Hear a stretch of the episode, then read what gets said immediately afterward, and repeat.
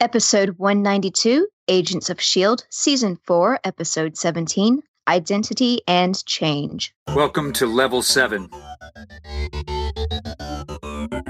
a podcast about Marvel's Agents of S.H.I.E.L.D. and the Marvel Cinematic Universe. It's a magical place.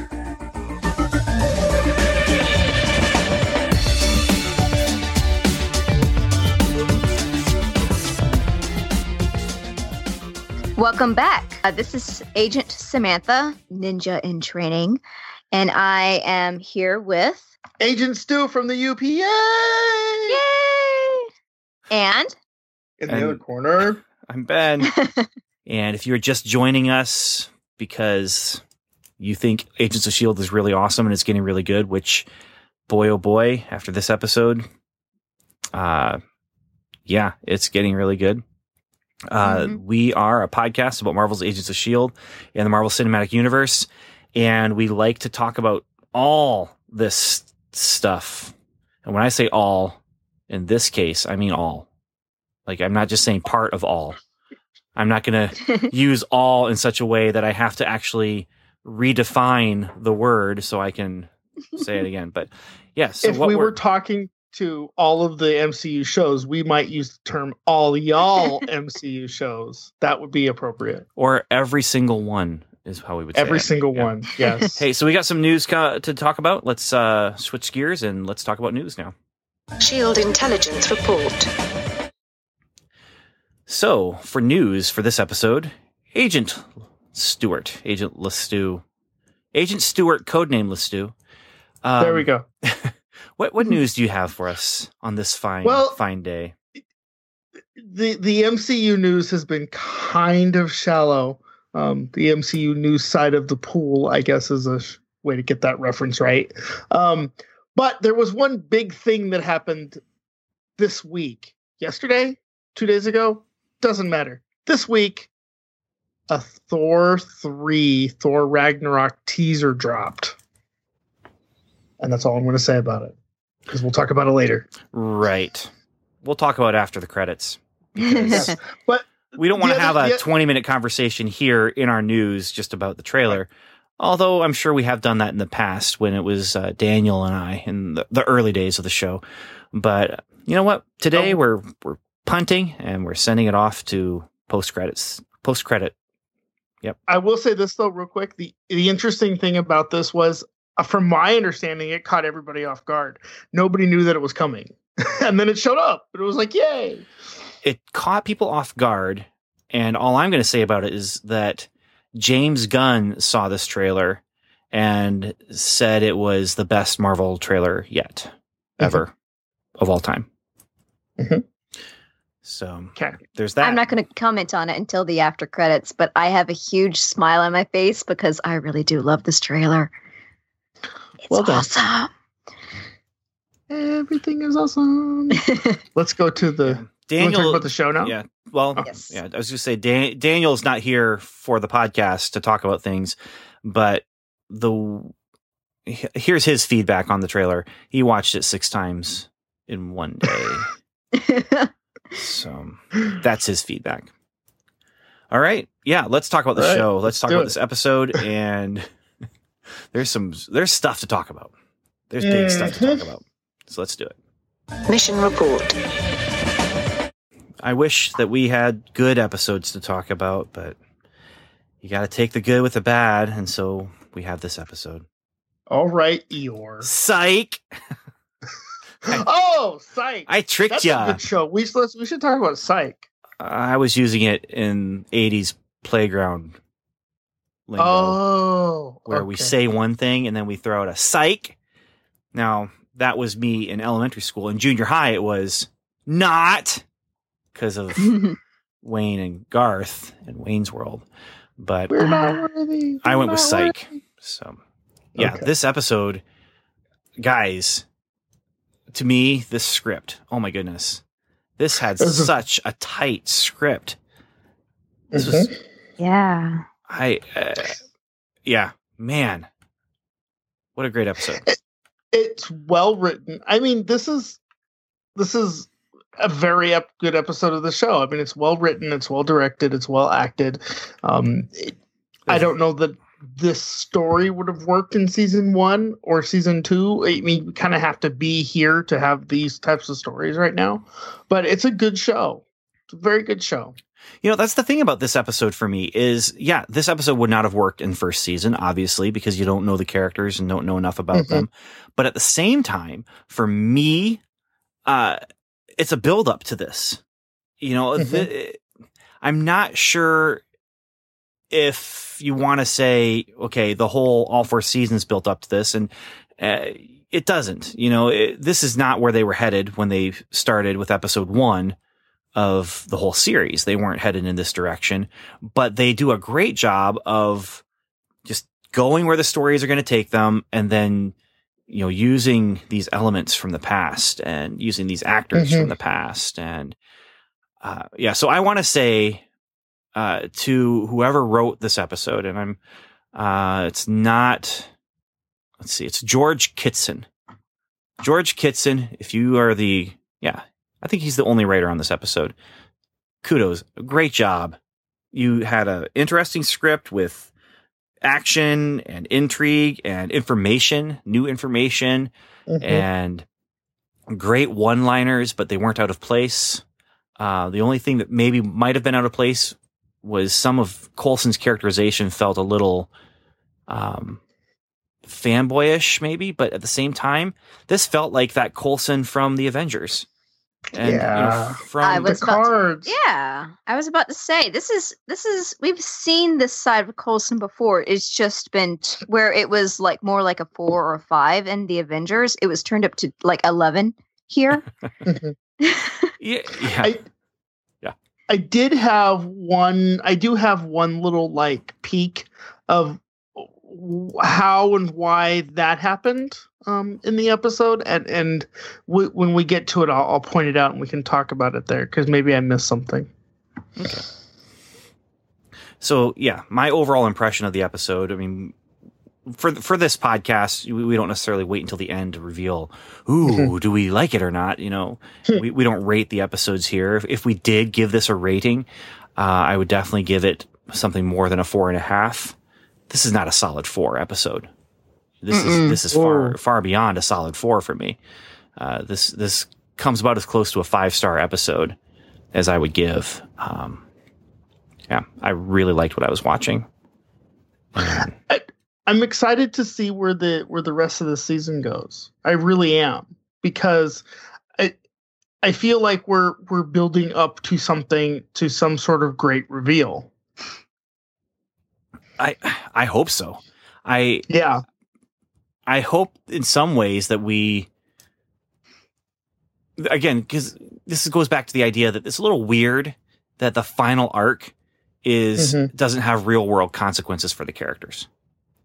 It's uh, you know this is well, all- well but the final arc is a hologram uh, uh, uh holodeck episode. You know that's Mhm. that's just kind of odd. You know Mhm. uh, it seems like there should be a bigger stake than just okay our our core characters might die and there's relational things going on. But that said our core characters could die. And there's a lot of relationship stuff going on in this place. Well, it's Right. it's it's more than a holodeck episode because a holodeck episode would mean that um, the real world people believe that they are part of the holodeck story, fully integrated. They believe it, where or, or you know, in this episode, we have most of the main cast. They think they're actually a solid piece of that that they're part of this world, basically. yeah but i've seen holodeck episodes like that where the Which ones? the characters you know get in there and they're uh, oh, there's like one with nanites or something like i can't remember exactly but Oh yeah, yeah. That one. City. I love that episode. the voyager right No, Oh, that is it was Voyager? um that was season seven of oh Next Gen. yeah A- anyway Oh, is yeah, that's the one with the train on the holiday, Yeah. right? Yeah. Yeah. And to me, what I think what I think you're trying to say, Samantha, is that um, there's a the characters. There's no separation for some of the characters, like May, or seemingly like May, um, whereas there is separation. Daisy and and Coulson and Jemma know that they are inside a machine, and I guess at the end, Redcliffe. But uh, Daisy or May and um, There's Mac, but uh, towards the end, towards the end, he realized something is going on here. Yeah, And he but he, needs to doesn't be a know part what of it it. is, and that but he doesn't know what it is. and yes. what a twist and turn that was. yes. We'll- Yeah. we'll, get to it. We'll get to And- it. yeah. but Let's Let, well, let's get to it. Let's let's just jump in here. Let's- Let's let's talk about the episode. We we start out with our opening, which is Coulson in his classroom listening to Skye and putting all the details together of what Skye has told him, or Daisy. Um, and he talks about the blue soap that uh, causes mind control things to go on with Hydra, and uh, he has been collecting clippings. Uh, but then these are news items that he that's fake news. He, he says it. And then they find out they get a call from Ward that something big is happening in Hydra headquarters. They're coming after Coulson. They got to get out of there. Title screen: Agents of Shield that transforms into Agents of Hydra. bum, bum, bum. And can I say, since I wasn't able to record with you guys last week, I am so glad that they found a way to reincorporate Ward without raising him from the dead. And we get to see the side of Ward that we wanted to see in season one the good guy Ward. Yeah, this is good guy Yeah. Ward who isn't hiding the bad guy side of him, Right. or a demon god. right. which is referenced in this episode, which is great. Yes. Yeah. But This is the Ward we fell in love with in the beginning of season one. Mhm. Before we found out he was a bad guy. So, Mm-hmm. yeah. So we talked about this last episode, but here's the thing. We we were talking about how it's fun for him because maybe maybe this wasn't this episode for wait, Agents of Shield. Maybe it was uh might have been one of my other podcasts where we talked about him. He gets to play the same character three different ways. But we also get Fitz playing himself Yeah. but Uh, the evil dark side of himself. And so it's one of those places where you can like we talked about and we've you know the mirror universe where they Mhm. they can go crazy or um be the evil evil side that they don't get to really cut loose. Uh, and so they get to cut loose in this and Fitz gets to put on the acting chops and be evil Fitz now and Ward is good Ward and Coulson is fun loving, excitable and easily impressed. And because it's also exciting. And yeah, and then you have Simmons and and Daisy just frustrated and scared and trying to get out of there so they can help their friends. Mhm. Did you guys ever watch Fringe? Yes. That's- No. It's one of those l- shows that is on my list to watch because I must someday. It's good, and it, this is this reminds me of that a lot. Well, Okay. Before, with some of the stuff that Ada talks about, yeah, I mean, she the the way she talks about getting inside the framework is very similar to the way they talk about um, Fringe. Yeah. Yeah. Okay. So let's talk about Act One, and s- we'll go scene by scene, kind of in this. Uh, stop me though. Stop me if you've got stuff you want to latch onto and talk about, because we come into our next scene after the title screen goes away. Mac is at home, spending time with Hope Mm, and Hope is as mechanically inclined as Mac seems to be. And she has brought in some drone parts and they get this drone working, but the parts are from a Hydra drone. And this worries Mac because they want to just keep their head down and not cause any waves and not be noticed by Hydra. They just want to live their lives. And so Mac is going to take care of the drone. But she brings the drone in her backpack to the bus stop where, as they're standing there, there is a Hydra. I don't know if I would call it a raid or a random random checkpoint or something like that. But they're looking for inhumans. They find one who is a potential inhuman and they luck out because the dude runs and they don't have any cause to look at her backpack because they got their inhuman and they take off. So that's our, our first opening here with Mac. Do we want to park on Mac for a little bit here or do you want to uh, take uh, talk I- about him with, with later later events as well? I called him Dad Mac in my notes, but I did not want to call him Daddy Mac Mac, Daddy? because or Mac Daddy because that means something else in the early '90s or the mid '90s. I- Yeah. I am glad to see Mac be that father figure. You know, we don't know. We don't. He, the, the, he doesn't mention the mom. Doesn't mention his wife, um, the mother of his child. Doesn't mention any of that. But uh, so she could still be there. I get the sense that maybe not, but doesn't matter.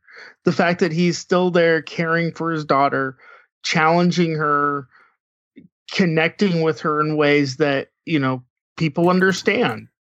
It's it's good. It's good to see that on TV, and it's good to see that with him. And it's it's always great to see really strong parental figures on television too. Mm-hmm. But it's heartbreaking to see it here because this is the life Yeah. he was hoping for. This is the life that he wanted, and this is the life that he lost. And now he has this life, and he's good at it. And he's Oh yeah. and so it's even more heartbreaking because it's not real. And at some point here, he's going to find that out. Yeah.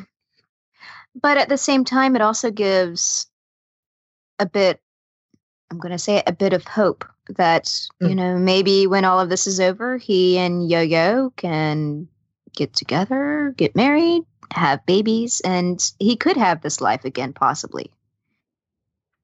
Yeah. Maybe not Yo Yo, maybe somebody else. We'll see.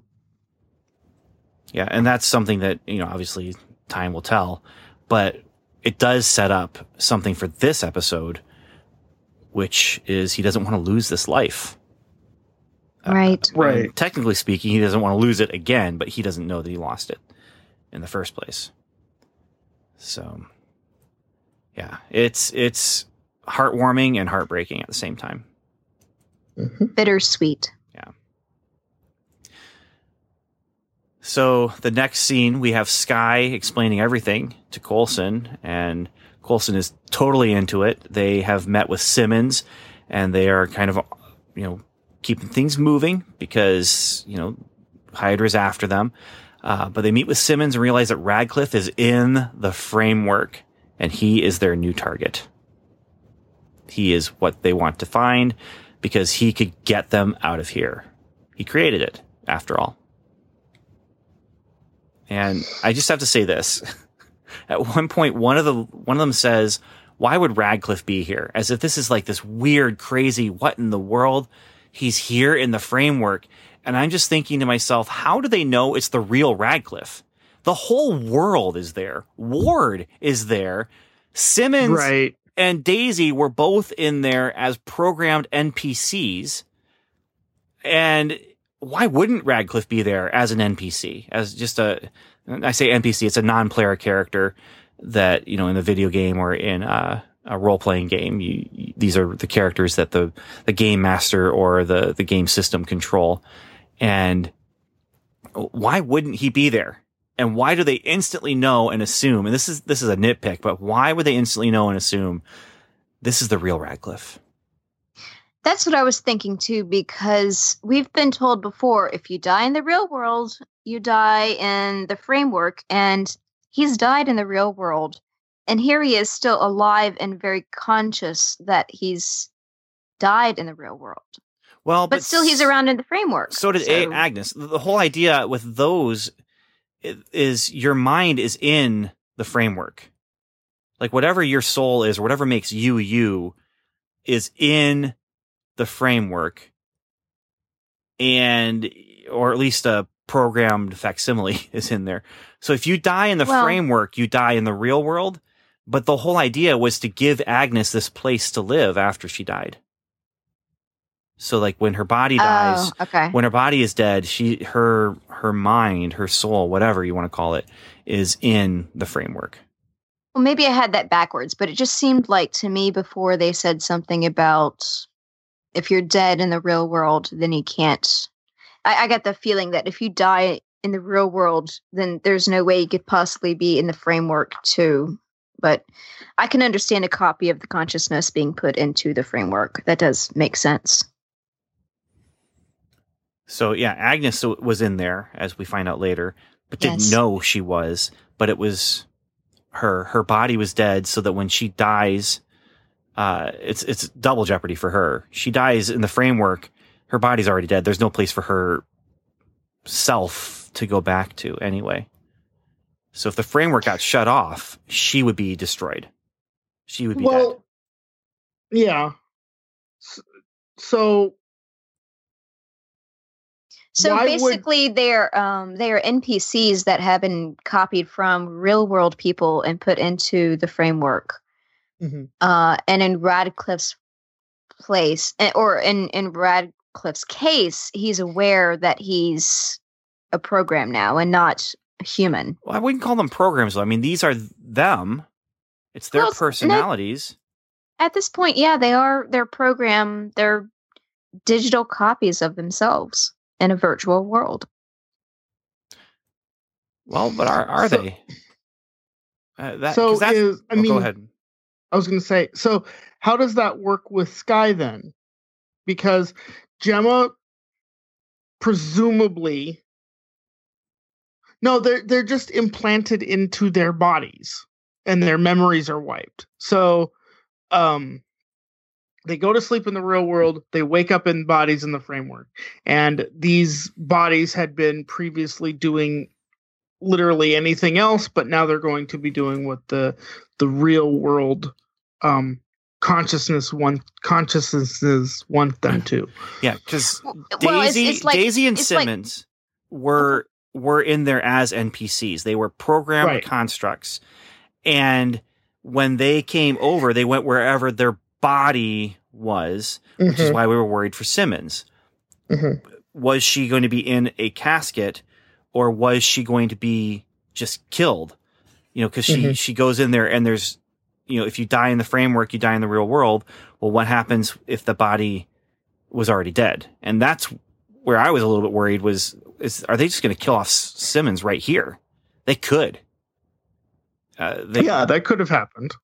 uh, they they didn't obviously, but Yeah, I'm I'm going to start making a whole bunch of MMO RPG references, but I mean, at this point, the the char- the people we know as the real world characters coming in, they're it's it's sort of well, especially in Sim- Sim- Simmons and um, Skye's case, they're coming in as as players playing hmm uh, an RPG game. Um, and Radcliffe and Redcliffe. and Yes. and Ada. Those are the four that come in Right. and they're unaltered. Right. And, and so they have their awareness of both places. And my theory on that is they were altered by Ada. So everybody else was altered by Ada except those four because Jemma and Skye came in through a back door and she's not going to alter herself and she's not going to alter Radcliffe. Right, except for Coulson, who who does remember bits and pieces because he doesn't use the blue soap. But well, also because his his his brain has already been through the blender. a I know, yeah, yeah, yeah, yeah. Well, that's the joke. Well, well, if you think about it, the blue soap, um, it, it's a it, it, it's like an analogy for brainwashing, basically. Right. I mean, the, Okay. the soap. I Yeah. mean, it's but at this, Yeah. I don't even know if the soap thing is even a real thing. Like it's, I it, I don't he's think it talking about it as it as if it is, but it really comes down to Ada controls everything. right. And, Right. And so she has not done a complete wipe of all the other characters of, you know, May and Fitz um, and Coulson. They don't get a, a complete wipe. It's a wipe that goes back to a certain point in time. Right.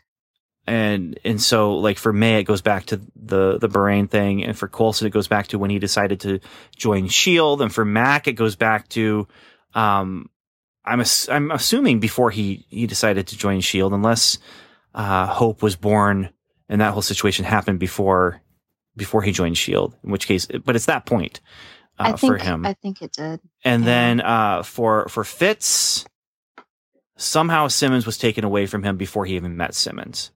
So I don't know when the change was for him, but for for Fitz, I mean, for all four of these people, they got re-wiped up to that point, and then they created new memories after those points. And those new memories, I think, got some guidance from from Ada, uh, but turned them into who they are at this point in time. Oh, and the other one we forgot is uh, Mace Patriot. He's Right. he's also had his mind wiped, and Now he- he's the Patriot. yeah, and so who knows what Well- point in time it is for him. Is he jacked in though, or is he just a, a thing that Ada created? He's He's jacked in. yeah, he was captured along with the others. Okay. Yes, he was captured. I just didn't know if he'd gotten, you know, the thing in his the back of his head put in yet. So For Fitz, I think he was. Um, what happened with him is at some point he and Simmons they went to school together. They knew of each other in in this version of reality, and at some point their careers kind of split off, as in as opposed to staying together. And he went off and did his own thing. She did her thing. They were both in Shield, and then Shield was obliterated. And when that happened, Simmons died. The other thing is there's the whole uh, his father dying in the the incident at um, Cambridge. Cambridge, Cambridge. and so that that might have also been a change. factor. yeah, a factor of change for him. So yeah. Anyway, they're going to go after Radcliffe. So then we Mhm. cut from there and we go to Ada and Fitz. Now, Ada is not Ada here. She's Madam Hydra for the people who live there. Uh, and she reveals to Fitz what's bothering her. And Fitz, it's really interesting that we can talk about the relationship probably here is a great, as good a time as any time to talk about it. He's concerned about her and he knows she's hiding something and he wants to help her and he wants to, you know, do Hydra's missions and, and things like that. Um, and so she reveals what's bothering her, and that's that the subversive that they're going after, that she's sending people out after, but she's not sending Fitz out after, is Fitz, uh, not Fitz, it's it's Simmons. And when he gets this information, you can almost get the idea that she is revealing this to him just to see what will happen at this. And he doesn't have any kind of recognition. In fact, he says, consider that threat eliminated. And she says, you do anything for me. And he says, that guy, he says, I'd cross the universe for you. Yeah, that guy. Ugh. Take the knife and stick it in my heart and twist it around a little bit. You know, I didn't want Fitz and Simmons to get together, but once they were together, I feel like it's it's it works. They're doing a good job with it. And then this. What do you think here about Ada and Fitz? Does he have real feelings for her? He's obviously been manipulated into this situation, but I think I, so. I didn't chime in earlier when we were talking about when Fitz went back to. I think Fitz. I think Ada has a thing for Fitz, and I think oh, you know whether it's clearly, yeah. what, but whether it's you know more than my neural processors are getting used to your acquaintance or whatever Data said. Uh, I don't know, but I, she definitely wants him around, and I think she's manipulated things so much so that he is for her. He is he is there to do her bidding, and and he is so twisted around he, that he doesn't even know which way is straight. I wouldn't be surprised if she even wrote the Fitz character to be completely different than the what he is now. To be honest, there is a certain lack of uh, let's say morality. I mean, he's Yeah. a- again, we'll get Yeah. into it as we go through the plot, but this guy is 100% for Madam Hydra. I mean, if it wasn't for the fact that the guy who playing him is the guy we've known for four years as Fitz, I wouldn't even think this character is Fitz. He's that different to me. I've noticed that this version of Ada or Madam Hydra, it she has real emotions. Mm-hmm. Mhm. The Ada we see in the real world, she she doesn't quite have the emotions, but she's obviously has ad- advanced her own personality in um in the framework. So and, and she's now much more fully fleshed. And I guess for her going back into the real world, it's as frustrating as trying to put Windows 10 onto a computer that would run Windows 7, I guess, or in a Windows 95 even. So, Okay. it, it- have you ever done that? no, Oh, it's so frustrating. Oh, no, I stick with Mac myself. And then at work, all the Windows stuff, I just let the tech people take care of it. Mm-hmm. yeah, it's I, I I've done Yep. I've done or seen it done once before, and the advanced version runs much slower, and it's frustrating, and it can cause glitches, and uh, it's awful. So you stick with Mac there, there, Ben? Oh, yeah. Oh, yeah. I'm, Okay. a, I'm a Mac guy, definitely. Which is- Which is why I want a Mac as a desktop. yes. Yeah. So So from there, we uh, Daisy comes back to Hydra's headquarters, the Triskelion, and gets information from Hydra's database about where Radcliffe can be found.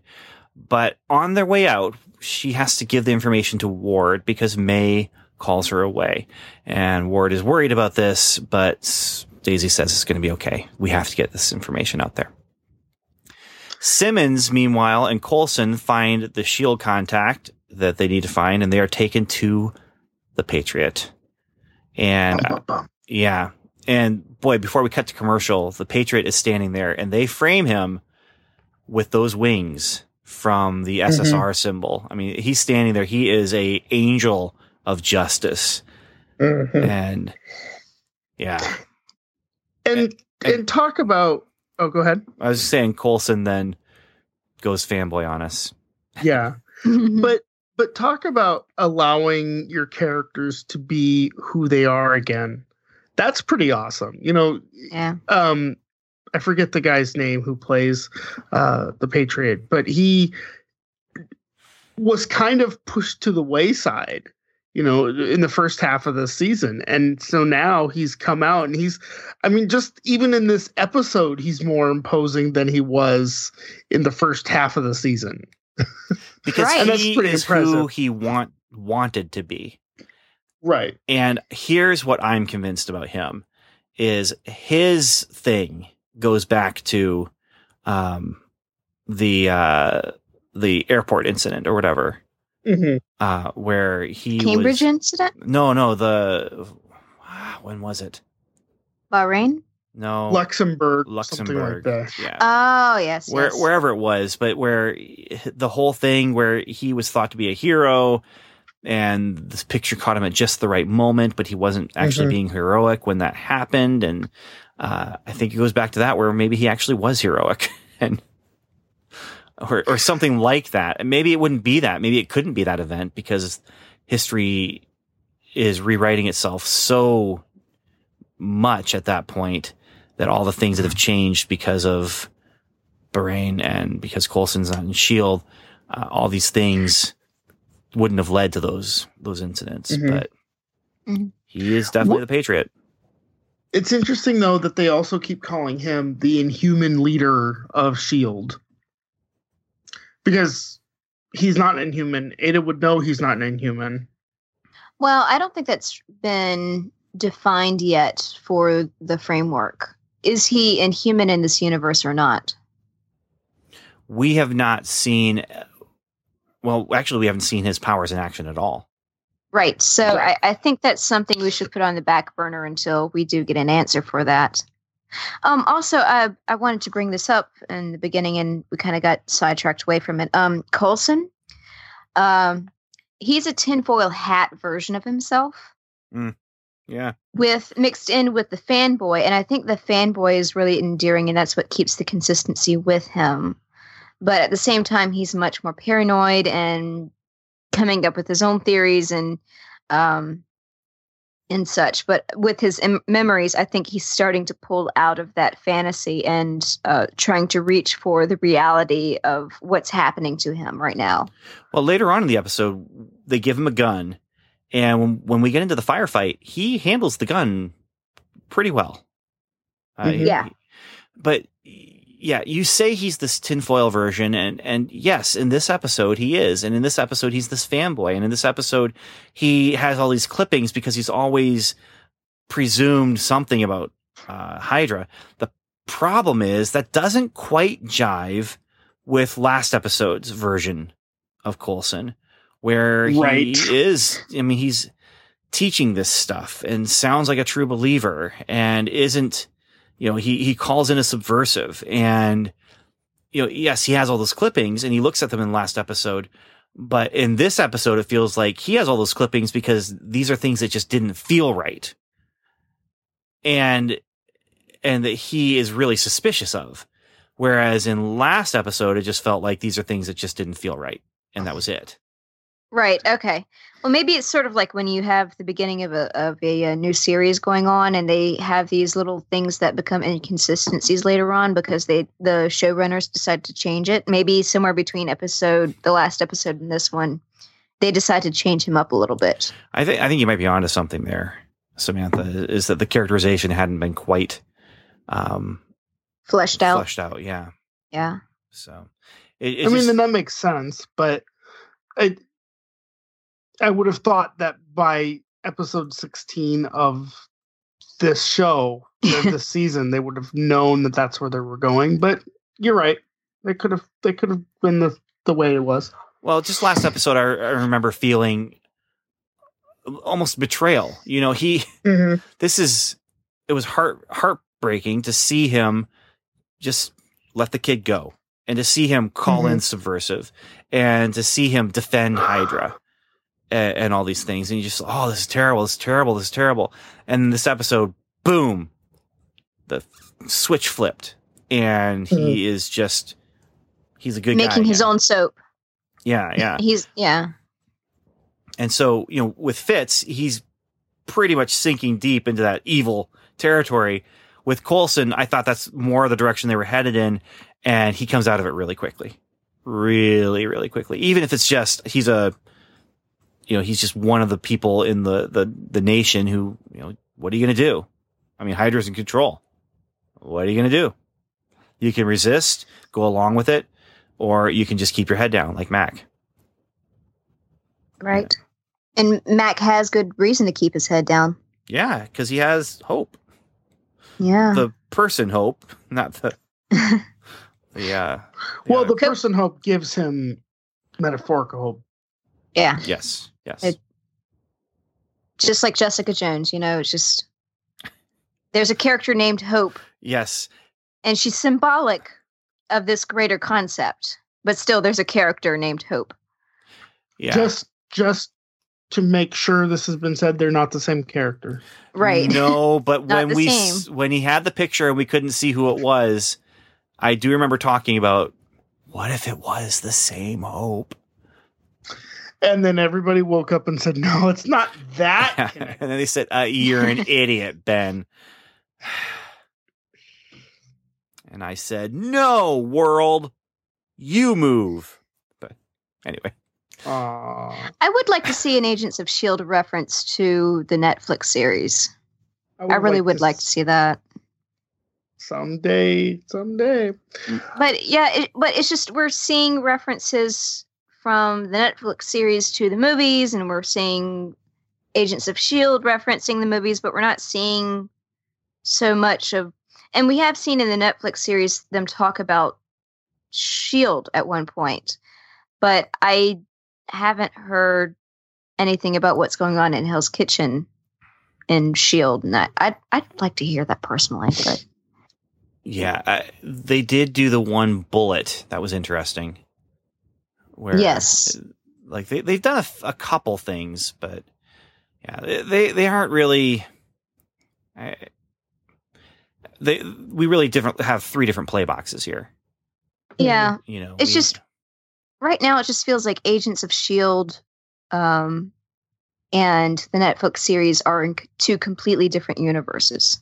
well, right now, Agents of Shield is in a completely different universe. Oh yeah, with the yeah, framework, but yeah, yeah. Okay, let's move into Act Two, and I'm not going to go scene by scene. I got just one brief thing to read here, and, and then we'll we'll talk about Act Two. But in Act Two, Mace shows Skye and Coulson around, and they see what Shield is up to, which is helping Inhumans and potential Inhumans. And you know they're they call themselves a spy organization. Uh, Simmons is able to prove her loyalty to Shield and to Ward uh, by- by showing her her credentials, her her uh, badge, basically her ID.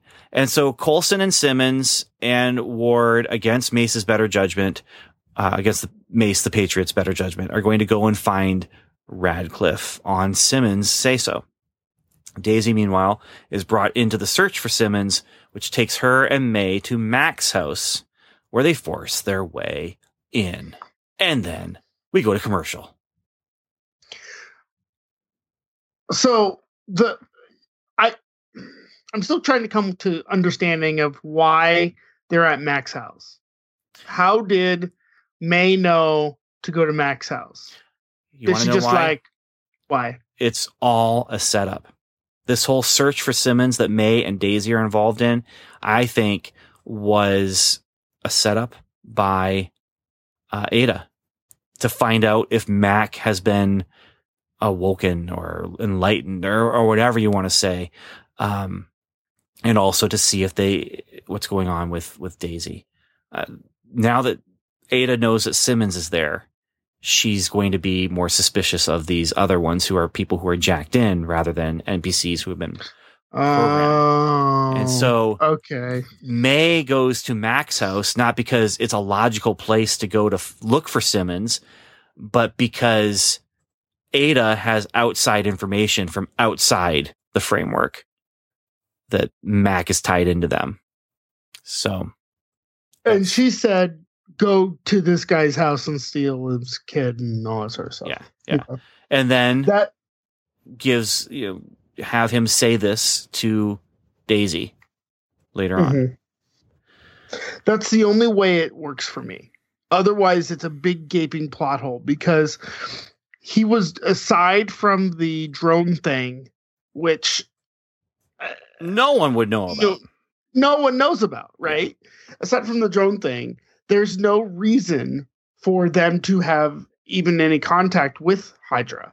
So, but the if it's Ada, you know, being the puppet master controlling the strings, then I'm I'm down. I get it. Yeah, I'm I'm pretty Yeah. sure that's what it is. It might be Ada telling Fitz to do all this stuff, but I, I'm pretty sure it's it's Ada who's pulling all these strings here and saying, "We're going to do this. We're going to find out if Mac is still, uh, you know, under whatever control or whatever. Uh, we're going to find out also if if Daisy is." And It'd be interesting if um May was and Ada had no knowledge of this and wasn't doing anything like that, but May was awoken and was able to keep tabs on Mac and keep tabs on um well now they now they've got Skye, but sort of she's collecting her team as well. It'd be interesting if she's doing that. Yeah. Yeah. So here's another little detail that was interesting. Billy kind of gave his life Yeah. to give. Mace the info to get to that secret base. Brought a tear to my yeah. eye. Yeah. Oh, And also, they are uh, harboring refugees, uh, inhuman refugees, basically. And there's a lot of stuff in this episode that really do, I think, point intentionally to a lot of real world political stuff that's going on. Far more than any, Yeah. any other oh, Shield episode. Oh, there's a point where Fitz says, "We will make our society great again," and I was like, "Oh, Yep. Yeah. And then everyone says Hail Hydra. And it's you know, oh, yeah, clear Mm, clear the the political lines that I think the the writer of this episode falls on. But um mm. and, along with that though, the the whole thing where they're helping people who need to be helped. That's Shield, Mhm. you know, and um and then it's the, but they also he points out we are a spy organization. yeah, you they're the resistance. They're the resistance. they're the true Shield agents that have survived Hydra. And once again, they made a Star Wars reference. They make a lot of them in this episode. Yeah. I only caught the one. Um, oh, the rebellion. going back, uh, going Yeah. back to um to Mac and Hope, chopping mall. Yeah, that's a little bit inappropriate for a child. Although he says they'll skip I- the bad parts, but Now, is that the Is- movie that he loved? yeah, yeah. Okay. Is that a well, he talks movie? about it. Yeah, it is. It's Okay, about 'cause- uh, it's about a um, robot uh, security system, and there's this robot that goes around, and it's supposed to be non non uh, lethal, but there's a lightning strike or something like that, and it goes crazy and kills teenagers who are spending the night in the mall. Okay, that sounds like something horrible. I would not care to watch. Yeah, but it's it's one of those uh, where Unless there was a riff track. I'm That's I'm sure that there probably is for that one, but that's practically the plot synopsis for Short Circuit. I was going to say it sounds like Short Circuit gone bad. it is. I'm not sure which came first, but yeah, it's it's a it's a slasher movie with a um uh, a robot, Yeah, Yeah. and you like to be a pepper too? I will have to look that up later later on rifftrax.com. So yeah, they. Um, but it's one of those movies that he references when he's talking about the evil robot overlords that are going to come, and okay. Yeah. So. Okay. Yep, it's a real thing though. Okay. Um, and did you notice that in the commercial break after this act, there's a really cute Geico commercial with Baby Groot? I did see that. Oh, it's so cute. You got the little gecko walking with, talking with Baby Groot and talking about insurance and Groot agreeing just by saying, I am Groot. it's just adorable. that, that- that wasn't too bad. Do it, do it. Hey, Samantha, do it again. I am Groot. Uh, Uh, s- let me do that again. I am Groot. There we go. there you go. Yeah. So, Act Three: Coulson, Ward, and Simmons have conversations as they travel in a Quinjet. Ada and Fitz have a conversation about Simmons and that she's supposed to be dead, but that she's actually from the other side. And uh, Mac and May have a conversation about uh, why he is in there and what's going on with him. And Daisy and Hope have a conversation about it's going to be okay. It's going to be okay. And then, um, yeah, It is so not okay, is what happens at the end of that. yeah. So then Mac is used to get some information that pretty much Daisy's cover's blown. Yeah. Which, okay, so here's another thing. How did, I mean, I'm going to presume that it was Ada, but based on our earlier conversation. But then how did May tell Mac to say what he said? Daisy, to call her Daisy Johnson. How, uh, she, she did it like this. Mac, here's what you're going to do. You're going to call her Call Daisy Da- Johnson. Johnson. and and you're going to say that I, I think it was fed to her to feed to him. right, right. What I'm saying though was And- that's wasn't made very apparent in the episode, but I like it. No, So I, I think it Yeah. was because she. It's it's clear before we go to that scene, she's kind of threatening his life with his daughter, and that's why he does what he does is to get his daughter back to him safe and sound and healthy. And later on, that's why he can't look at his daughter in the eye Yeah. because I he get did that. this and the way they embrace i mean i just get the impression they are threatening that they're going to do something to hope if you don't do this for us and he Oh, doesn't totally Hyd- Yeah. That's totally Hydra's MO. I get that. But how do they know to call her Daisy Johnson rather than Skye? Ada fed it to May, who Yeah. fed it to Matt. Right. because right. ada knows that's- this Right. And that's where I came down on after we had our conversation Okay. about five minutes ago about the same exact topic. yeah okay um coulson has an ex-wife is it the cellist I was going to say, I bet it's a cellist from Portland. Yeah, that's what I'm thinking too. But how did they meet? Because being a teacher, you don't really travel around an awful lot. Whereas being a shield agent, you do. And she's from Seattle, right? Or Portland. Yeah You Yeah. can't, you can't deny love. You can't stop it.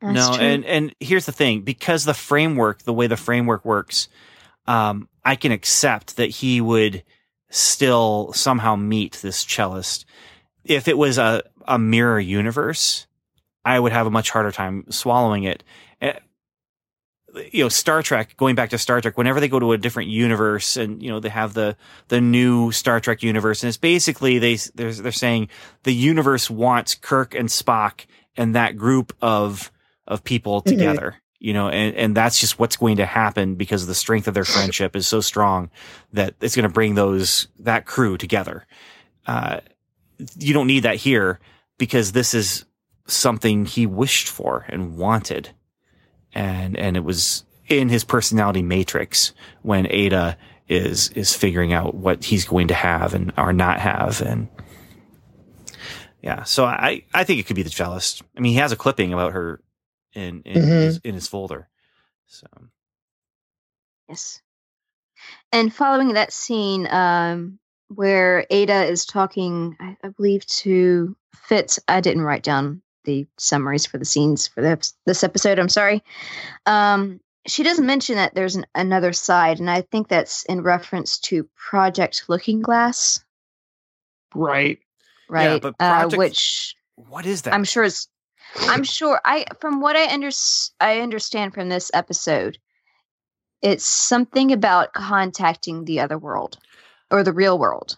They they but in in the in the framework they only see it as the other world yeah or the other side. and this is the What's- stuff you were talking about Stuart with Fringe Mhm. where they're talking about bouncing back and forth from one universe to another What's what what what I question in this is why does Ada need to go to what what is Ada's need in going from the the framework universe to the real world universe?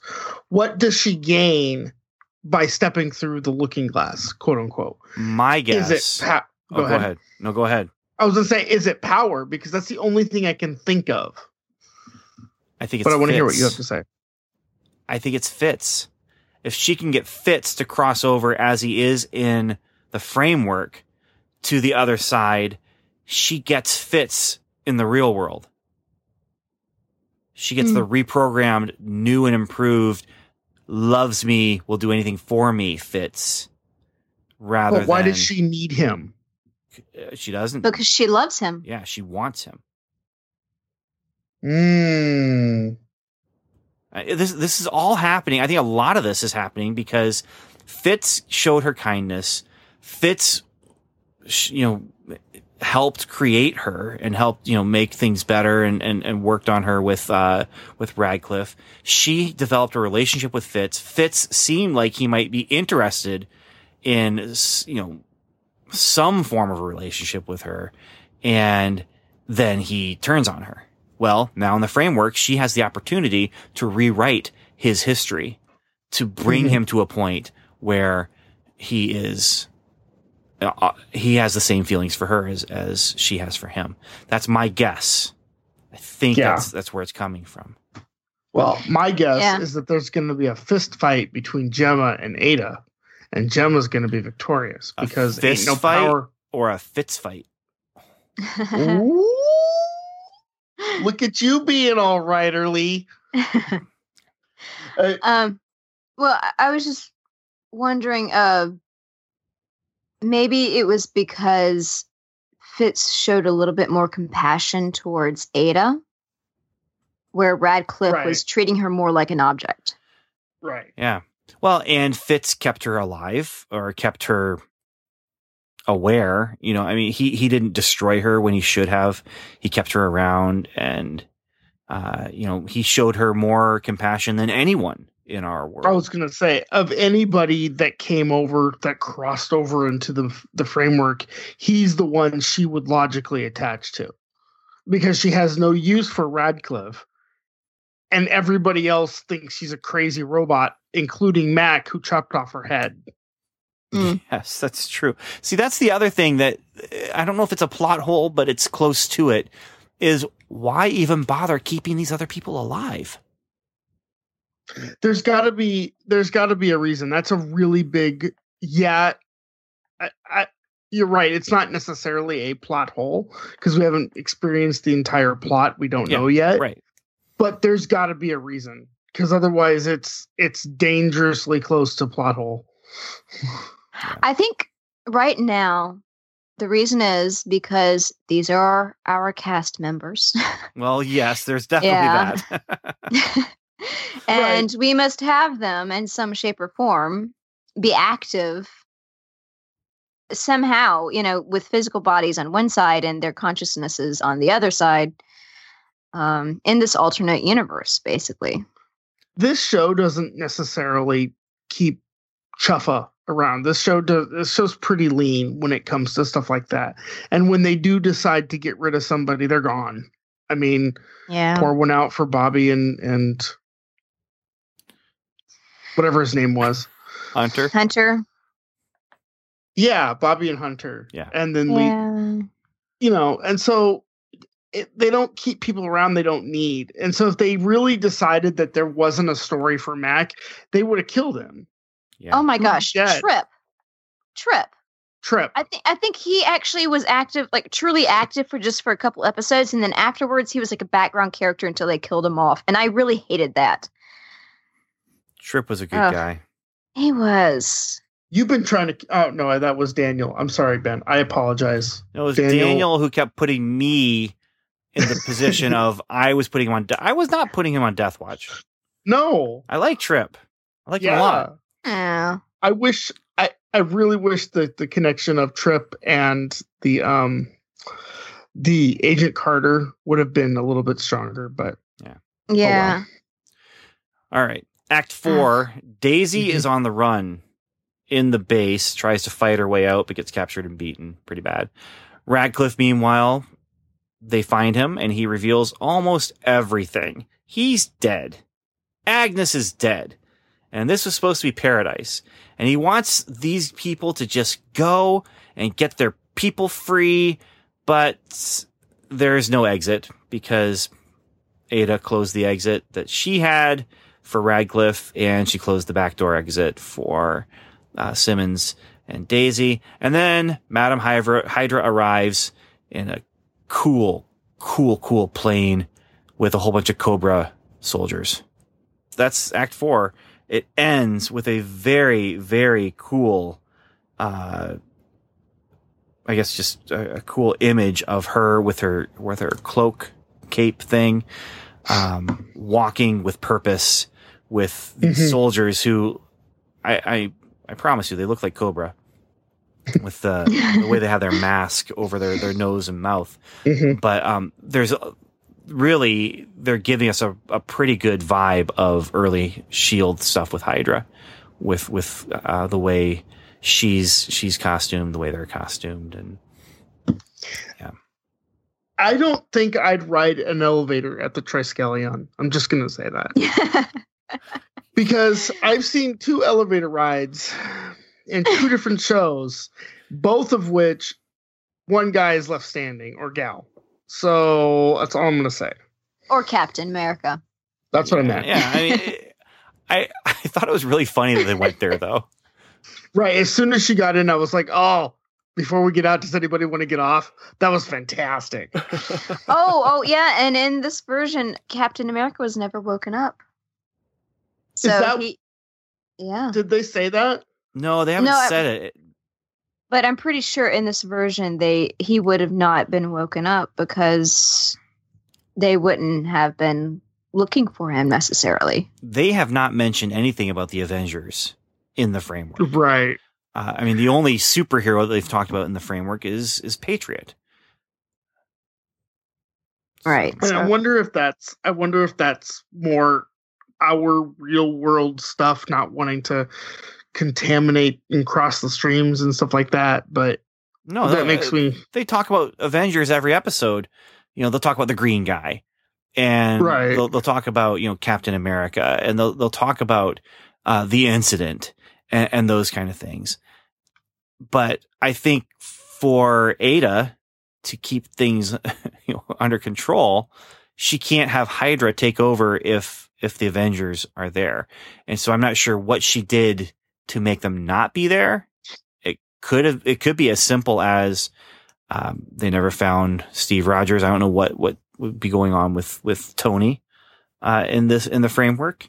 Um, but it'd be maybe very, that he just it may just be that he just does not exist. Exactly. It'd be, it'd be very simple to just not let them exist. So, yeah. He's partying too much. Yeah. Well, I mean, that does set the whole Steve Rogers plane goes down. Uh, Howard spends a multitude of money trying to find it, never does. Maybe Howard, maybe the whole Stark world doesn't exist.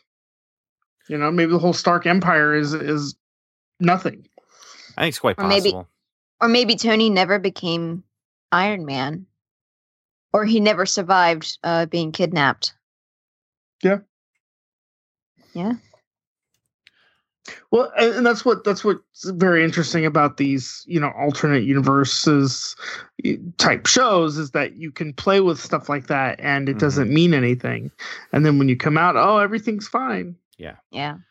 Yeah. Well, I, I'm I I am I am have right now Fitzsimmons on Death Watch, meaning that I I'm not even sure if as things are right now, I'm not even sure if their relationship will survive the framework. Well, let, let's let's get into the end of the episode and, and we can talk about that in just a minute. Yeah. Uh, but before we do, I just wanted to mention Radcliffe calls Ward the Hive. Yeah, that was pretty good. Was really cool. oh, you're Hive. Yeah. You're, oh, oh, you're you're not. I never met the other guy. Uh, so Act Four or Act Five rather, uh, Madam Hydra demands that Radcliffe give her the subversive because she knows someone has violated the uh, no-fly zone on this island, and she knows there's people there. The only subversive they find is not really subversive, sub- a subversive. It's Agnes, and Radcliffe is desperate to save her. And so he reveals just a ton of information uh, about the truth of the world to Fitz. And we get a battle for Fitz's mind and soul between Radcliffe and Ada. And it ends with Fitz proving his love for Ada and killing Agnes, just shoots her in cold blood. Simmons, who saw the whole thing and had just gotten done assuring Ward that Fitz was on their side, so Ward should not take the shot with his sniper rifle, cannot believe it, stands up, shouts no, and a gunfight erupts. The three escape. The three uh, Simmons, Coulson, and and uh, Ward escape, and Radcliffe is taken by Madam Hydra. And when they get back to the base, Mace is not happy. Uh, communication does not happen. Uh, Simmons has to go off and just be on her own. Coulson knows some, but not enough to really explain things well. But it doesn't matter because Mac arrives and he comes offering information about Skye and also offering his own services. And then the commercial comes. So this this whole conversation between Ada and Radcliffe when he calls her Ada and she's just really angry because it's an acronym and A stands for artificial. And then the look on her face when they kill Agnes, who is the woman that Ada was patterned after. That's bad. You know how in some movies where I, I just watched one the other day and I can't remember what it is.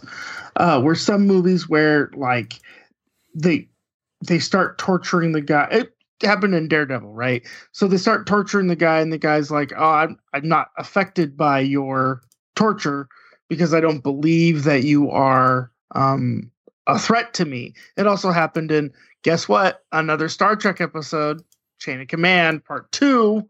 That's the Four Lights episode, guys. There you go.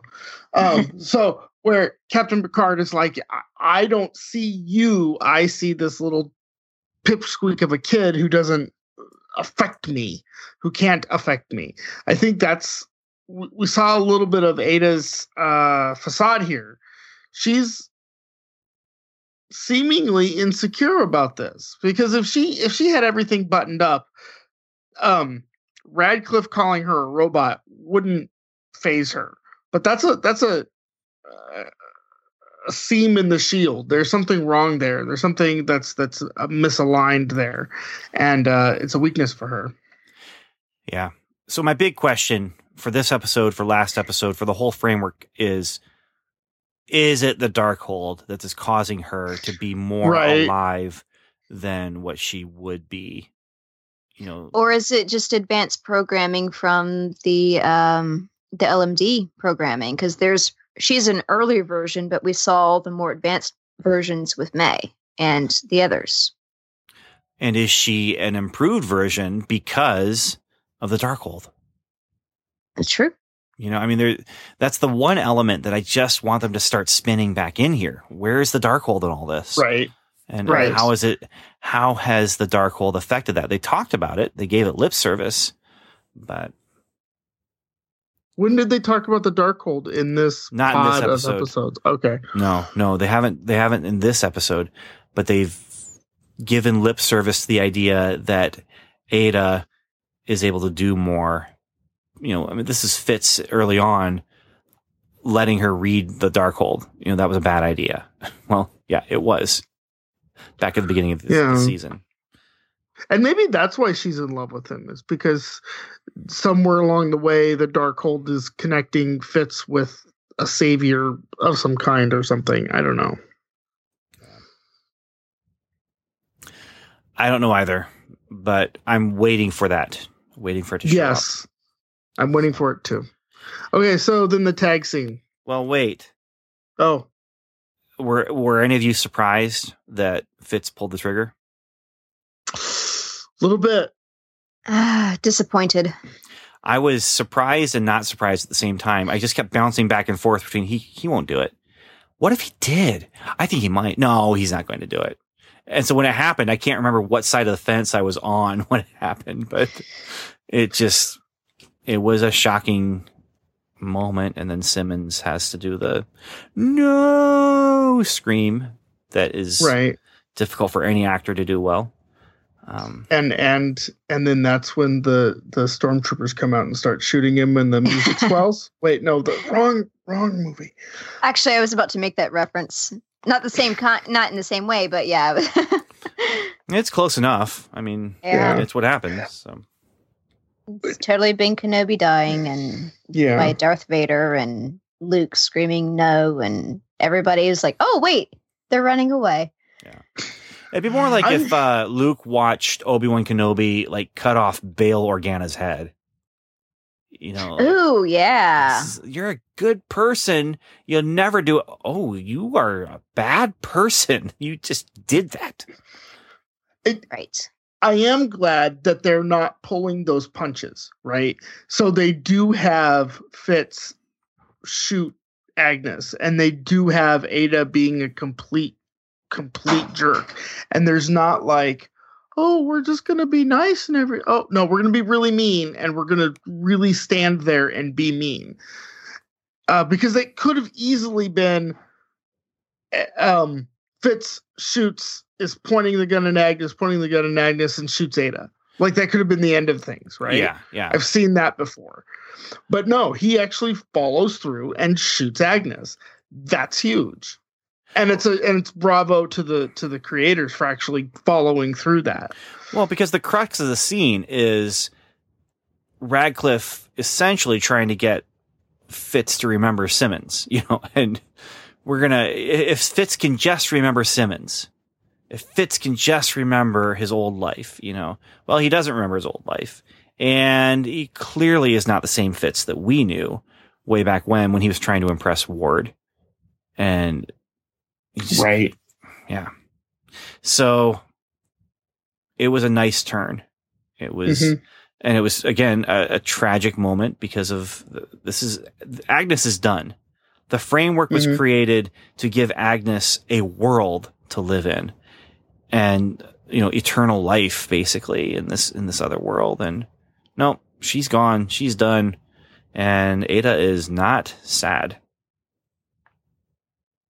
Which is Again, I think that's one more um misalignment in the armor where uh Ada's facade starting to show a little bit. Yeah. Yeah. Yeah. So speaking of Fitz in the tag scene, yes, Fitz tortures Radcliffe, comes into Daisy. He knows she's an inhuman. And yeah, he's not a good guy. Mm-mm. He. He's do we Okay, so do you remember when Ward went from being yay Ward to not a good guy Ward? Yeah, that's Mhm. what Do- I'm feeling right Are now. we are we feeling that? Mhm. feeling what? Unhappy with the turn of characterization.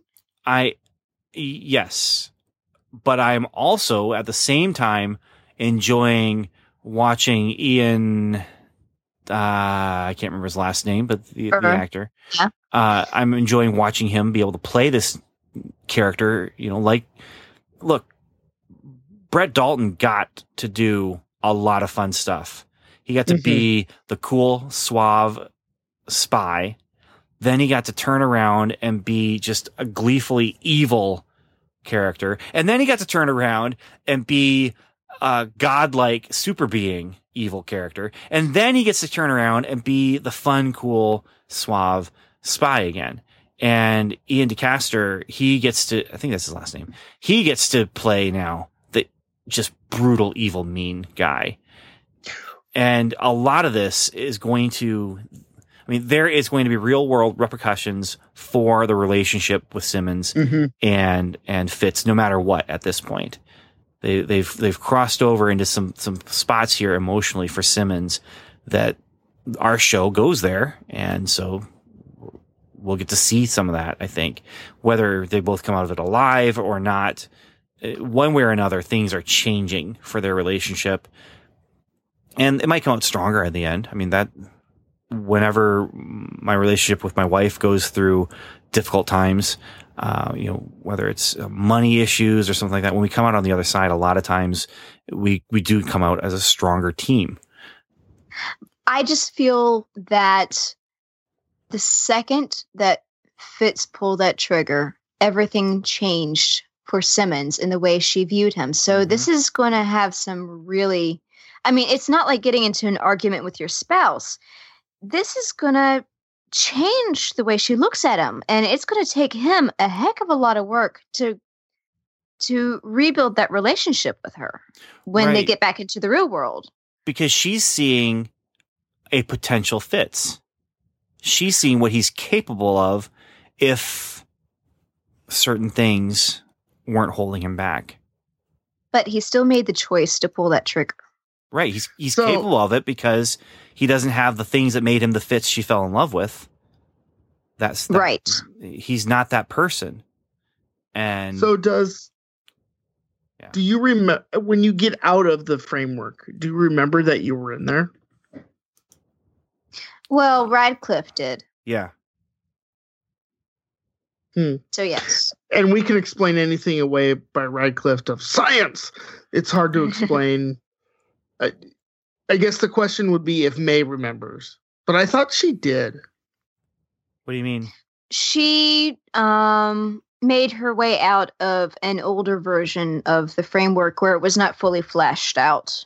It wasn't. It was a flat framework with walls and and edges, and now they're in a framework that has no edges.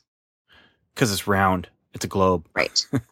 But for May, in the framework, she wouldn't remember things, but she kind of did. And so she's Mhm. able to go through it when she realized, and then they rewrite it so that she would go through it again and get to the end and be slightly different and, and or f- extended. But when she came out of it, she remembered. yes. Well, so here's the other thing. I'm not the reason I asked the question in the in the first place. I'm not feeling tense about this because I've I guess I've been accustomed to knowing that Coulson is going to be fine at the end of the day. Um although the whole reason we have this show is because I thought Coulson was going to be fine at the end of the day and then he wasn't. and then he got shot. Uh, you know, our main cast is going to be fine. Coulson, Daisy, May, and Fitzsimmons are going to be fine. And now that we have Ward back, but we've already seen Ward get tossed and turned around in that.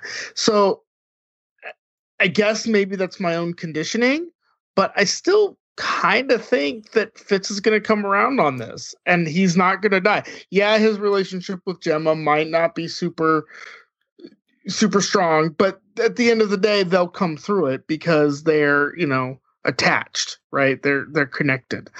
Um I kind of I I'm wondering if not only Fitzsimmons is on Death Watch, but actually Fitz. If Iain De Caestecker is looking to leave the show, maybe, or if you know they're gonna write gonna write him out or something. That'd be an interesting twist on this to have him die in the framework.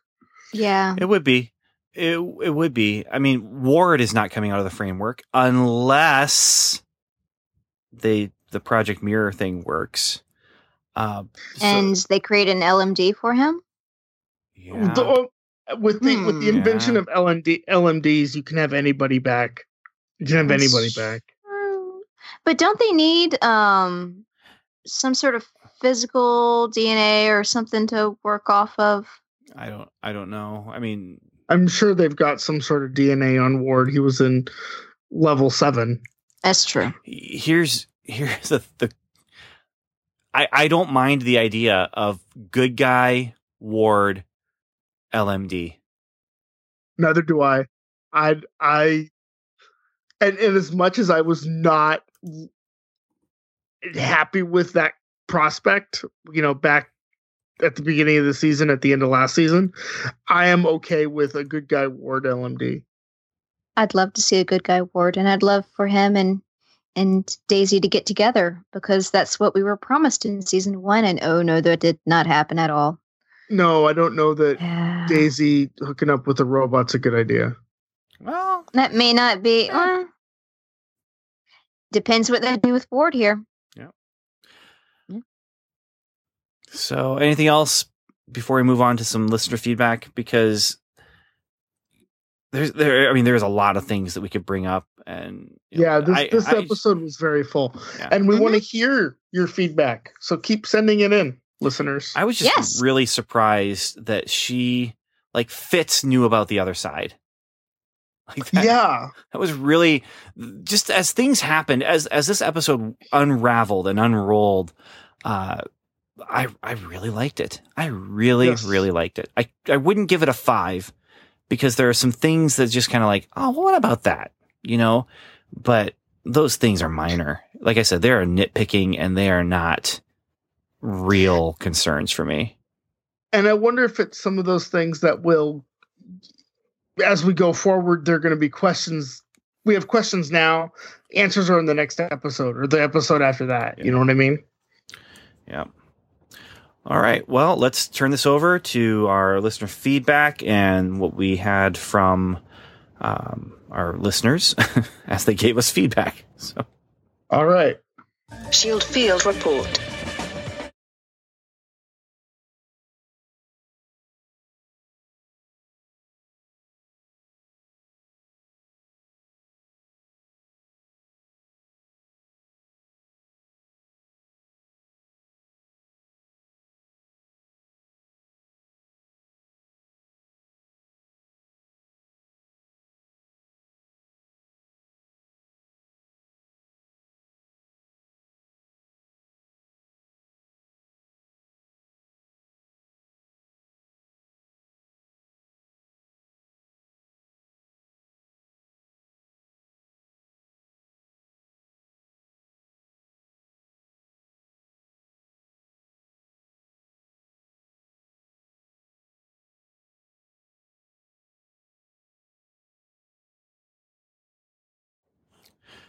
All right. First, from Facebook, we had Hank Harwell uh, write in, and he said something everyone else seems to be focusing on is how May's not killing the inhuman child in Bahrain is the driving incident leading Hydra being able to take over. But I would put forth the idea that it's Coulson choosing not to join S.H.I.E.L.D. that leads to it.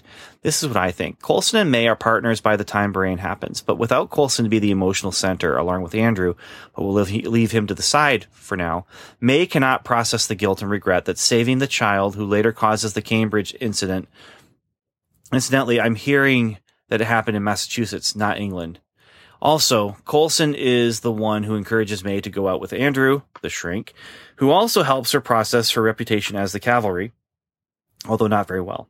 Without Coulson and Andrew, she is unanchored, and this gives her rise to become as vicious as she appears in the framework. Fitz, too. I think without saying so, Coulson has been a real father figure to Fitz, much more so than his own father or even Radcliffe. Coulson is the star of this show, and without him as the lead agent who puts this team together, they are not the same. It will take him recovering who he is before everyone else recovers who they are. And I think that that, especially that last statement is very, very true.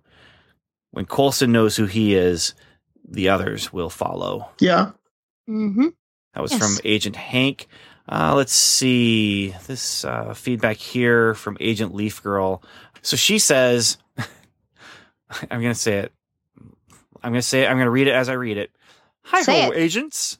Kermit the Frog here. Um, halfway through season three and still hoping to be all caught up by the end of summer. So far, it's looking good, but I won't have a commute during the summer, so I don't know how that will affect things. I had several things spoiled for me this season. Ward dies, Lincoln dies, Andrew dies, Bobby and Hunter leave. So I can't really make any predictions, but I can offer opinions. When I first heard Ward was going to die, I was torn. A small part of me was sad since she was the, he was the original cast. But then I thought it would really be for the best since there was no redeeming and him as an antagonist would get old. Although Joss Whedon shows have redeemed 200 year old vampires who spent their whole time killing, so who knows? This also is not the first time we have seen an actor repurposed. In Angel, they killed off a character only to have a different entity take over that body. This character was different but did hold memories of the vessel. I think Ward is dead. The gold took over his corpse, and I believe he will have some of Ward's memories, but I think he is gone. I don't think Fitz is horrified that Coulson killed Ward, but perhaps the in the way it was done. I am not sure what the bullet situation was at that point, but crushing a man's chest is not quick or painless. Not even with a robot, a robotic hand, apparently. Also, it did look like Coulson might have been taking his time, which they really didn't have. Simmons said they had 61 seconds. And really, what is the point in causing a painful death when death is the objective? If you have to kill someone, just get it over with instead of damaging your own soul by ma- making it last longer. The look that they shared at the end, I think could be them both wondering, how do we live with this and how do we tell the others as opposed to Fitz judging Coulson on his choice. After all, Fitz had to kill, or Fitz tried to kill Ward earlier in the episode too. I wonder if this was the higher purpose that Ma- that Malik meant. I felt that Ward's sudden change in seeing the Hydra light was rather silly, but Malik told Jemma that no one was coming back except their god. So he was either talking BS to Ward about his high purpose, or this is what he had planned all along. Either option is plausible when you are a nutcase cult bent on bringing back your ancient leader who was weak on Maveth, but will probably become powerful again now that it is on Earth and not a barren world that may or may not have turned into such a world because of his presence. Off to watch Jessica Jones now. Ta ta! Agent Leaf Girl. And Agent Leaf Girl, when you finally do get to this episode uh, to, to hear us talk about your feedback, um, thank you for writing in. And yeah, I you got several several very good points, but it's just fun for me to hear you talking about the whole ward situation when uh, Yeah. we're in another ward situation. So and it's yeah. completely different kind of word situation, but it's a word situation nonetheless. Yes. Thank you, Agent Leaf Girl. Glad you're writing in. All right, Stuart, do you want to take Agent Casey's feedback here? I am going to take Agent Casey's whole Agent Casey. What if feedback for Agent Lestu? Dun dun dun. That's me, That's you. guys. That's you. That's me. That's me. It's feedback for Somebody you. wrote. Yes. Somebody wrote feedback for me. Yay! All right. Well, let's hear it. Okay, hey guys, I finally was able to get around to writing in after listening to What If. First off, Ben, the What If comics were one of my favorites growing up, and I think I still have a couple lying around somewhere. Possibly spoiler, and therefore can be left out. But my favorite issue of was What If Elektra had never died. She joined Shield in that comic. It's a really fun story. Maybe she can join Shield in this in in the MCU. Maybe Nah. we have to finish our Daredevil uh, coverage, so maybe maybe that'll happen. I don't know. Alternate histories, mirror universes, etc., are always good for fun, even if they are not done well. But I think the this episode was done well, and I'm excited to see how this plays out. The main reason I'm writing in is to answer Stu's author question and to expand on it. Harry Turtledove was the author who wrote the series about the aliens coming in the middle of World War II. It was really good, but he had an even better alt history series, I think, called The Great War. It starts with a one off of 20 years after the South won the Civil War. It then starts as an actual series in the early 1900s, leading into World War One, and continued on for a while. It's really good, and you should both check it out. Thank you, Casey. I plan to. I, I'm saying that truthfully. I had I'd never even heard of the series, and and now I'm piqued. One last wonderment: if the framework was created for the dying of cancer ex girlfriend, and therefore she is in the framework, and Ada was based off of her, and Ada is in the framework. Will that be an issue that comes up and causes some confusion opportunities in the upcoming episodes? Maybe, maybe not. well, uh, to answer that with the benefit of we've seen an episode that you hadn't seen when you wrote this email, right. doesn't look like it. no. Uh, but yes, uh, I I kind of thought that too, thinking about um, uh, you know, hijinks, hijinks, hijinks, hijinks, and no, no, just gunshots, just Yeah. gunshots. And then he ends Yeah. the email with "Thanks, guy," and is done. there is one more bit of feedback. Samantha, can you take this one from Agent Jason? Yes, uh, this is from Agent Jason. Best storyline yet. Can't praise Ark enough. After meeting her program requirements, like a devil's deal, Madam Hydra reached full freedom to rule the framework. My bet is that Project Look- Looking Glass is a takeover of the real world by an army of LMDs. We'll need LMD war to stop that when the day is saved. Jemma will, will finally kill him. Here's to death being real in Marvel for Change. Jason from California. We've talked about LMD Ward, but LMD Army, that would make sense. Mm. And Mhm. Ada is bouncing back and forth. I get the impression that Ada is not spending all of her time in the framework, but she's she's going back to, to the other side, and she could be preparing an, an army of LMDs. What gave you that impression? Just the way that she talked about it with with Fitz, that's just the way it Mm. felt. I mean, I don't know a- if she is, but that's the impression that I felt. it would make sense. I mean, she's a a for lack of a better term, a synthetic life form, a digital life form, and so it would be easy for her to be digital in her, you know, the real world, and then also digital in the framework. Whereas if you think of the human body as an analog, you have to get a digital to analog converter, and that's time consuming. Um, I- I- Or in just this deal, two places in once. it, it- that could be possible too. Less less complicated is is just that her body is in our world and she can Mhm. close doors, so I would imagine she can open them too. Right, right. yeah. Well, that's this episode then. Mhm. So uh, you you guys, time to say goodbye and then actually not go away because we're doing a post credit segment. So Mhm. I thought those were supposed to be secrets. well, sometimes they are, sometimes they aren't. You know. Oh, okay. Okay, with all that said, then uh, it's time to say goodbye. Uh, Stuart, uh, Samantha, any last words? Final words? Thanks for listening. Glad you all do. Thanks for listening. And I just want to say thank you for listening and and sticking with us. You know, because podcasting is hard. It is. You know it's hard, right, Samantha? Oh, yeah. Yeah. You guys have done this. It's hard. And I just remember the words that, that Daniel used to say to me when we were early on in our, our podcasting career here, um, back when we were first starting the podcast. And he used to just say, listen, this would go a whole lot easier if you would quit mouth breathing on me.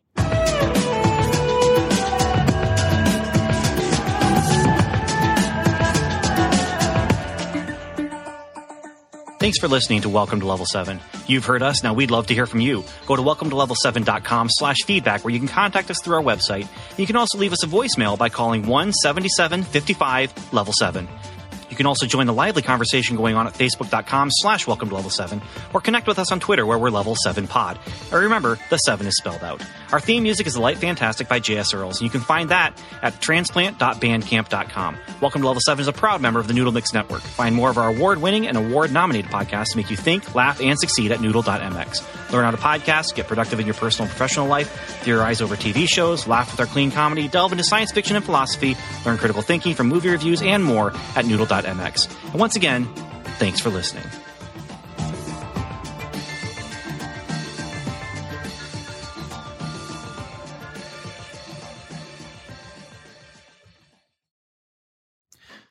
Okay, here we are, face to face, a couple of silver spoons, ready to talk about Thor, Thor Ragnarok trailer. And to start with, I'm putting you on the spot. Tell me your thoughts about this trailer in one word. And I got one word for you. So I'll give you time to think of your one word, Samantha and Stuart. But my one word, rad. This trailer was rad. All right. Samantha, Stuart, what's your one word? I'm gonna go with awesome. Okay. Samantha? I have I have more than one word to say. Yes, but but start with one word. Just just start with one word and then we'll get into more words. I have four words to say. Okay. Break the rules. Go ahead. Valhalla, I am coming. Okay. It, it's a it's a line from Immigrant Song. Okay. Which is the song that was in that trailer. We come Oh. from the land of the ice and snow, from the midnight sun where the hot spring springs blow. Okay. Oh, I loved this trailer so much. I love it. It's a good trailer. It really is. I liked it.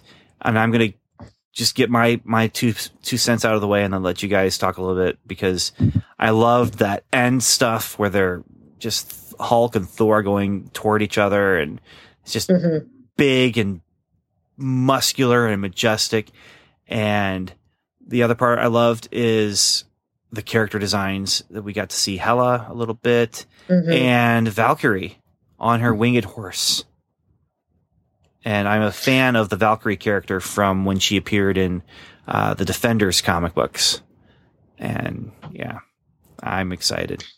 World War Hulk. That's that's Yeah. the, a lot of they're they're pulling a lot of threads from that comic book series and yeah, cool. So, So- We've had a lot of trailers lately. We've had the Spider-Man trailer, we had the Guardians of the Galaxy trailer, we had Logan trailer. Most of those were, hey, you really like and I'm specifically referring to Guardians of the Galaxy now. You really like what we did with Guardians of the Galaxy. Let's do it again. There's all the same characters back. Yay. Well, Thor 1 was different than Thor 2, which is Mhm. different than Thor 3. mhm. So really, it's hey, you remember when you watched Civil War and you didn't see Thor or Bruce Banner? We got him in this movie for you. Yeah. Yeah, I, I think that's actually uh, a big thing here is what were they up to? Yeah, So And it's. I mean, it feels like Thor's story is continuing after after Ultron. He kind of went away, and you know, and after Ultron, Bruce Banner went away too. But it kind of feels like this is the continuation of his story. I'm really curious to see what they're going to do with with Bruce Banner and how they're going to get Hulk on Planet Hulk, and if that's even Bruce Banner, it's got to be. I feel like it's got to be. yeah. But are they going to have you know, uh, do we know if Mark Ruffalo's in the movie or not? I don't know. I mean, that's that's the character design with the, the Mark Ruffalo character design. I'm, I'm I, I don't know exactly how he got there or, or why or, or anything like that, but yeah, that's Hulk. That's our Hulk. That's our big green guy. It's our guy. Yeah. Yep. Samantha, So- thoughts? What do you got? Well, where you guys are coming and looking at this from the point of view of the comics as the comic fans, I don't have that background. I do, however, have a history with World of Warcraft. And there was so much in this. I, at first, when I first saw the trailer, I thought maybe it was a mashup of something else with bringing in Kate Beckinsale's character from the Underworld series because that's what uh, uh, Cate Blanchett kind of looked like, and then there was a mashup with the Warcraft movie because when Hulk comes out into that arena, he looks a heck of a lot like Orgrim Doomhammer from World of Warcraft, and so I was a little little confused at first. And then I realized, no, this is going to be Thor three, and I am just so excited. and um, my favorite boss from World of Warcraft was Ragnaros, which is based on Ragnarok. And so if I make some uh, uh, Blackrock Dungeon references, that's what I'm talking about. I'm talking about World of Warcraft. I don't play anymore. I'm sorry. It's just, I have my reasons. Just trust me. But I do miss it sometimes. It's just it takes up so much time out of my day, and you know I've got other things to do. but still, it's a it's a really fun game. So yeah, Yeah. there's my thoughts. Oh, also, um, I know I'm going to take up more time. I'm sorry. Um, I was talking about a friend. He he. I was talking with a friend about this trailer. He's not sure how he feels about this trailer yet because he's been dis- disappointed by the the previous two Thor movies, and I told him Jane Foster is not going to be in this movie, so there's going to be a less of a romantic eye candy sort of feel to this. So maybe it's going to be less romantic, more fun action film like uh, Guardians of the Galaxy is.